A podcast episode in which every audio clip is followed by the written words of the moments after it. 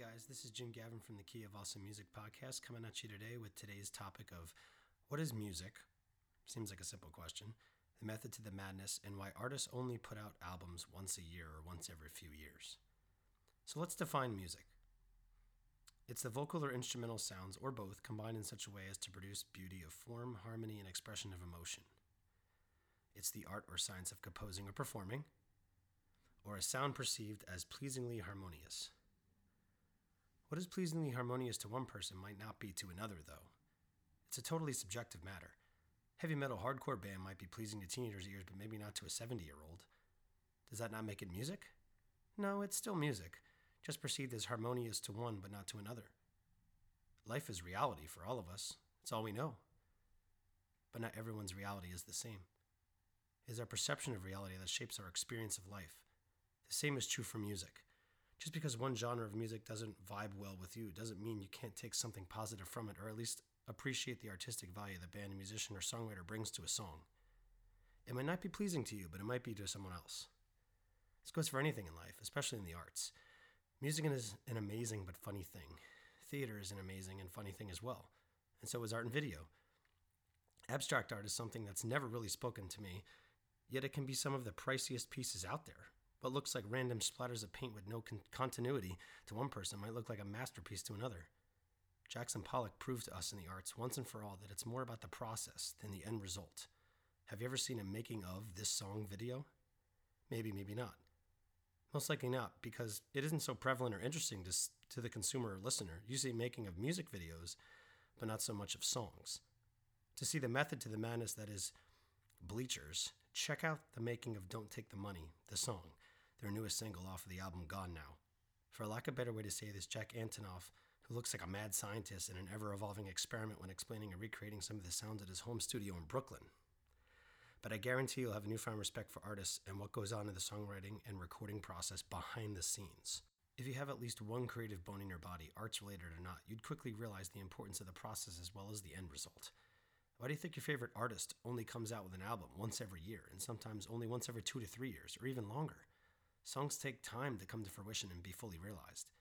Then they have to be captured in such a way that allows every instrument or voice in the song to live and breathe in its own space, not battle or take away from each other, creating a wall of sound or noise, but rather complement each other. And I'm not even talking about vocals yet, just instruments. Lyrics don't always come right away either, sometimes taking months or even years to get just right. All the while, the artist is doing everything in their power to stay as current and relevant as possible in an age where attention spans are like that of a goldfish, a few seconds. Touring the country and even the world for live concerts, TV appearances, interviews, radio spots, social media sharing and posts, selling merchandise. Some of your favorite acts even do their own marketing, promotion, booking, publishing, licensing, recording, engineering, mixing, mastering, and distribution of their music. In essence, they're running a band and a record label at once, two businesses with only five to six people. That's crazy right? This doesn't count writing and recording songs or practicing them for live performance, which is a band's first and foremost duty. So give your favorite band a break when they haven't released any new music for a minute. It's not that they don't want to, but it might just be that they are so tied up they have no time to do so. And they are entitled to a vacation just like the rest of us as well, right? So in short, music is such a beautiful thing if you really stop to think about it. You can have a hundred piece orchestra, a solo acoustic guitar, a group of nuns singing in a church, or a tribe playing drums, and they all represent music in some amazing, beautiful way. It can be performed and or enjoyed in the comfort of your home, in a car, on an airplane, a school auditorium, on a cruise, or at a stadium. The list goes on and on, but the point is that you can really listen to and to perform it anywhere. Yes, you can say this for many things in the world, but to be able to enjoy it in a very personal way with headphones to a much larger euphoric feeling of camaraderie at a stadium or festival is very unique.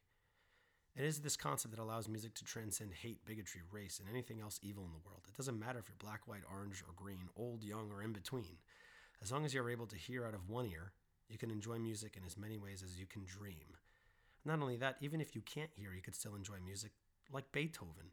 He was able to compose and arrange very complex parts for orchestras and multi piece bands on his own without being able to hear.